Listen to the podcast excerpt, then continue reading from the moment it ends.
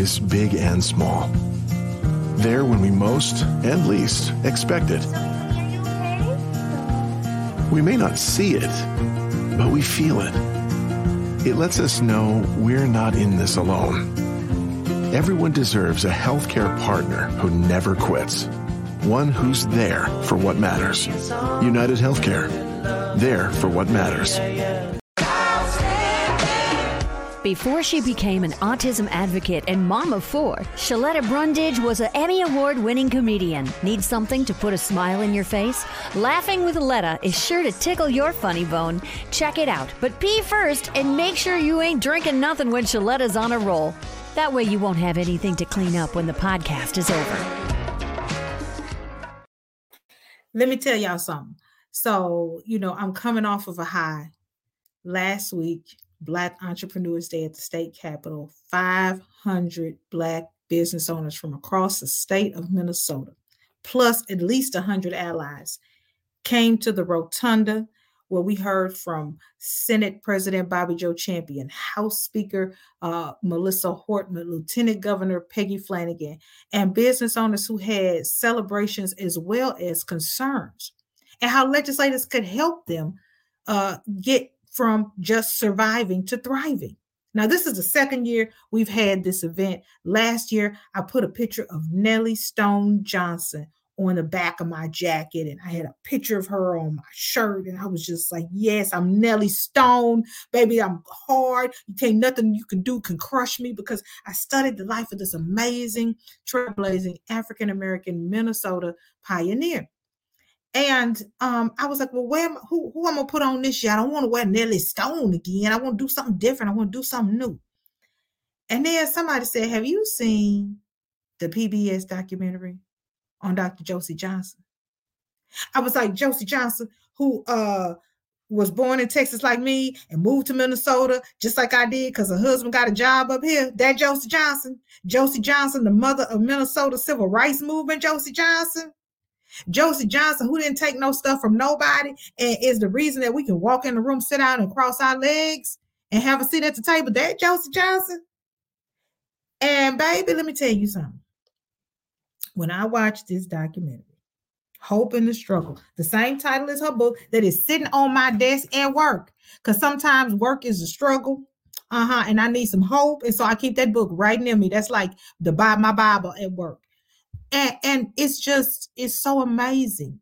So many things that this amazing woman did things that we didn't know about her private struggles her public celebrations all so that life could be as close to equal as possible. We still fighting some of those same fights but they're not as hard because of the work she did. And i'm gonna just tell you this twin cities public television documentary is all of that it is the truth. It is fire. Um, and usually you get stuff like that after somebody's gone on to glory. And the fact that Daniel Bergin was forward enough to say, We're gonna do this, we're gonna do this right now. We want Dr. Josie to be here to see it. We want to celebrate her. I tell people all the time, don't be naming those streets after me when I'm dead. Don't be, don't be uh, uh, uh making those songs about me when I'm gone. I want to see and hear all the good stuff. Don't put me on no stamp when I'm gone. Put me on the stamp now. And so it was good to see her celebrated now. And so I had to bring in Daniel Bergin. Oh my God, what an honor it is for you to join the podcast. You've been on the radio show, but I think this is your you are this your first time being on the podcast. This is my first with you, yeah. I feel so special. I feel so special. Okay, you got to take me all the way back because everybody knows Dr. Josie. But what made you, out of everybody that you could be doing a documentary on, decide this is her and the time is now?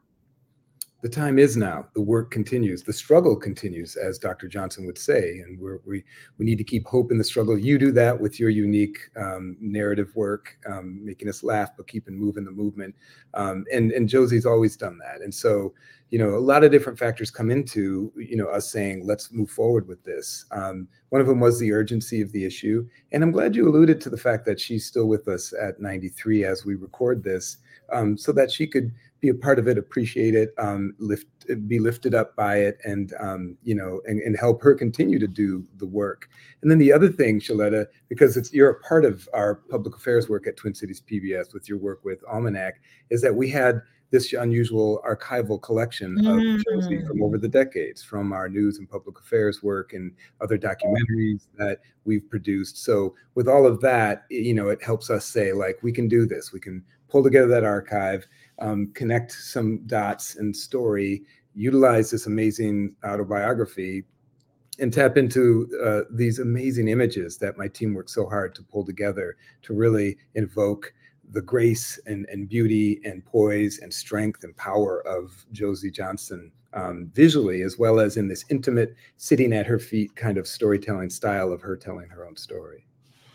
And that's the thing that I love is her voice, is her story. You know, oftentimes in your in our community, people have a story to tell about us, and and we don't have any part of it. But she, I, I felt the ownership in this. Yeah, that's a good point. She really is driving the story, and in it, um, we learn about her and about the the work and the issues. We also learn about um, her friends and allies. She's so gracious and magnanimous, as you know. She doesn't take the credit. She doesn't want it. She, but she wants us to know how she did it, and a lot of it is with her her sisters. Um, in this case, Katie McWatt. Um, and so many others who are her friends and her sisters, as she called them in her book, um, who helped her do this movement work in the 50s and 60s and 70s. Um, she mentions that a lot, and I think that's important is that idea of of coalition building collaboration and then supporting each other in the movement you know that she was so much about um, loving and uh, caring for and lifting up her buddy mahmoud el-kati and some of the other activists and leaders who um, who you know represent a spectrum of communities and experiences. Mm-hmm she's kind of the OG on allyship. You know, she was really uh, right uh, with League of Women Voters and Urban League. She was, you know, st- knew that that's how we got work done was by connecting across color and class and party because she worked with a lot of the old IR Republicans, the um, moderate Republicans in Minnesota. So she's just such a great template for what we we still need to do. Now, one of her great accomplishments was how, in her own quiet way, behind the scenes, she was able to put so much political pressure uh, on folks at the state capitol and created the very first state fair housing bill passed in the entire United States. How in the world did this little bitty woman wield that much power without screaming and yelling and burning stuff down and cussing and fussing. I, I, mean, just the way that she's able to bring people together to make change happen, historic change happen, was something that um, was not lost on me. That's I'm so glad you highlight that because what you describe as a part of Dr. Johnson's strategy is in a way it is a part of the direct action and creative nonviolence of the movement. You know, she may not call it that, although she took the pledge to be nonviolent at the March on Washington. But the way she moves through those spaces really is some of the strategy behind that. It's about diplomacy, communication, and coalition building and education. Those are literally like tenets of you know nonviolent direct action. And so you what you describe, and you know, we know that there's a place for taking it to the streets. Josie was in the streets in a way too um, Plymouth Avenue, making sure kids were safe in the late 60s when they were out there and things were in, in, the midst of that uprising. But she also was in the boardroom and in the you know conference room and in the classroom. And and you're right, and you'll love this too in her autobiography because um, this might not be exactly the the poised uh, you know kind of um, graceful Josie Johnson we know is so important. But she actually mentions that moment where she was behind the scenes in the space of power with all these white men making it happen. She mentions Sam Greenlee's Black Arts Movement novel turned into a film with a title that some of your listeners may not like The Spook That Sat by the Door. Dr. Wow. Johnson mentions that. She's like, I kind of, it reminded me of that, where in this case, it's a, a brother who becomes kind of a CIA operative, and it's very um, interesting. But she kind of used that as a way to kind of laugh a little bit about what you said. This woman housewife, but activist and, and um, educator uh, who's in the room of power, um, in the room where it happens, and, and making it happen. And you know her fearlessness. You know, I, I understand and I know that to be the woman out front, you're going to get that. You're going to get that backlash. You're going to get those threats. You're going to get, um, you know, you're going to ruffle some folks' feathers. And, you know, people see me, you know, when we were at the Capitol and had a, security officer with me the whole time. And they said, Oh, you big time. And girl, you over here trying to, oh, you, what you doing with a security guard? Because you don't know the emails. You don't know the letters and you know I, I, go back to you know this this documentary and, and, dr johnson's book and she was so fearless she went to mississippi at a dangerous time now she's a mama she got to think if, if i might not come back i got these kids over here she was there freedom summer to help black folks register to vote and then she was at the march on washington in 63 I, I need to know if you had a sense that she knew she was uh, a, a, part of historic events. You know, sometimes you're doing stuff and you just in the moment, but did she realize that history was being made, you think? I think that's a great question. She would love that question because she talks so much about history. She's a scholar. Um, you know, her BA was sociology. She was steeped in history. She uses the word ancestors all the time. Mm-hmm. Um, she's a devout follower of W.E.B. Du Bois, you know, the kind of OG Black intellect. Uh, so she would love that idea of being aware of um, change making and, and even history making.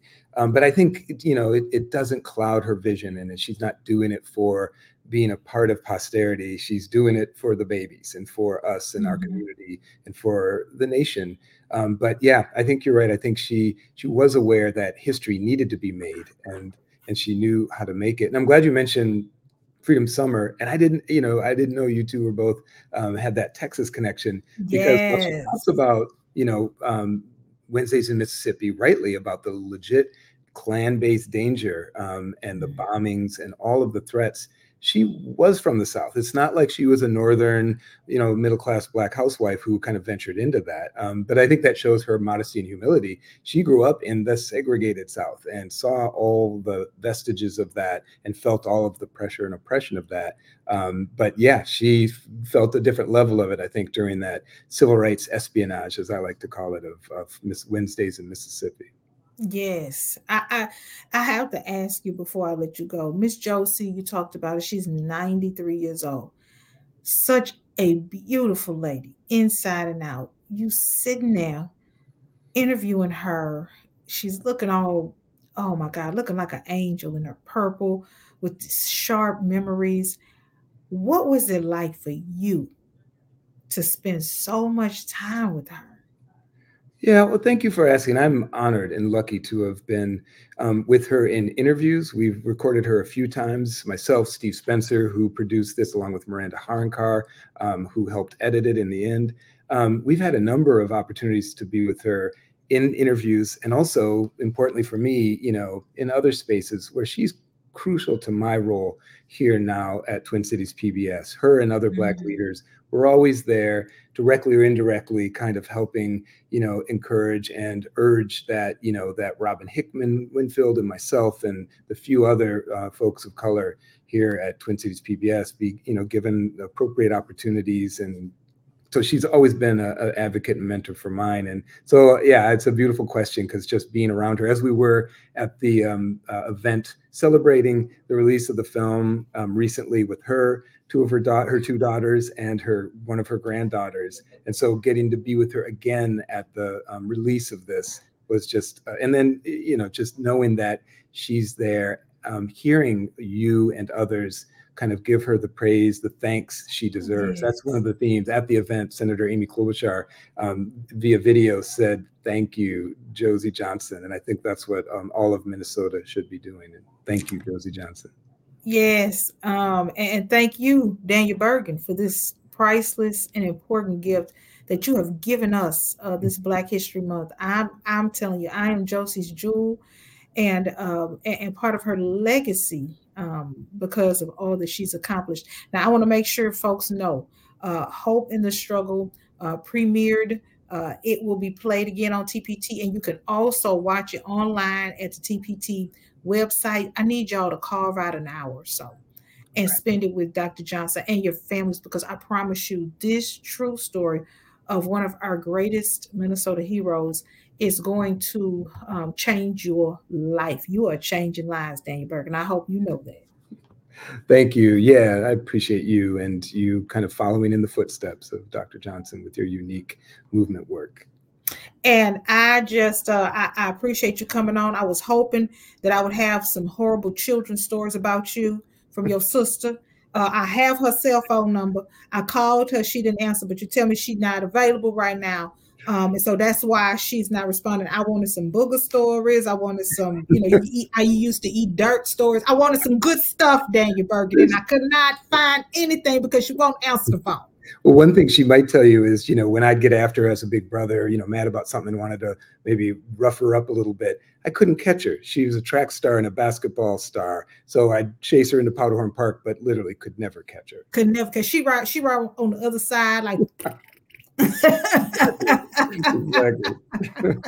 well, thank you so much for all your work. And um, I just can't wait to see what you crank out next. I appreciate you making your debut on Laughing with Letta. And uh, don't make this the last time, please. Yeah, let's do it again soon. All right. Take care. All right. Bye bye. All right. And thank y'all for tuning in. Don't forget, you got to go watch that doc, Hope in the Struggle. You are all Josie's jewels, just like me. It's going to change our life. We'll see y'all next week.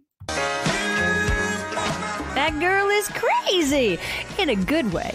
To check out previous episodes, log on to her website, SheLettaMakesMeLaugh.com. You can also check out where she's appearing next and score cool merch. It's not just another day in your life. Things are changing for the better. At Comcast, we see those changes and we're thinking about how we use technology today to live, work, learn, and play. And we're building for the future now, so we're better prepared for the wants and needs of tomorrow. That's why Comcast is rolling out multi gig internet speeds to more than 50 million homes and businesses before the end of 2025, making our already industry leading network even faster smarter, greener, and more reliable. Over the decades, Comcast has been your partner, working hard to serve your community, and will continue to be your partner. We're expanding our gigabits so you can enjoy the tiny bits that matter most. You know Sheletta makes you laugh, but did you know Sheletta Brundidge can also make you think and boost your business? Media personality, activist, and comedian Sheletta Brundidge founded Sheletta Makes Me Laugh to celebrate and share the best of Black culture. It's a podcasting platform. You can download 10 weekly podcasts hosted by African American subject experts at ShelettaMakesMeLaugh.com or wherever you find your favorite podcasts. ShelettaMakesMeLaugh.com is also a production house creating broadcast quality commercial content. And Sheletta and her team of storytellers create powerful promotional campaigns to get businesses the brand awareness they're looking for. Some of Minnesota's top businesses trust Sheletta, and you can too. Get out the word about your events and products and get in front of communities of color with ShelettaMakesMeLaugh.com. She's got the power to help your business. If you're planning to spend time with someone who is older or at higher risk for COVID 19, consider wearing a mask during your visit and taking a self test first. It's possible to spread the virus to others starting a couple days before you have any symptoms, or even if you never show any symptoms. People at higher risk include those over the age of 50, people with weakened immune systems, or those with chronic medical conditions like heart, lung, or kidney disease. People who were pregnant or were recently pregnant are also at higher risk.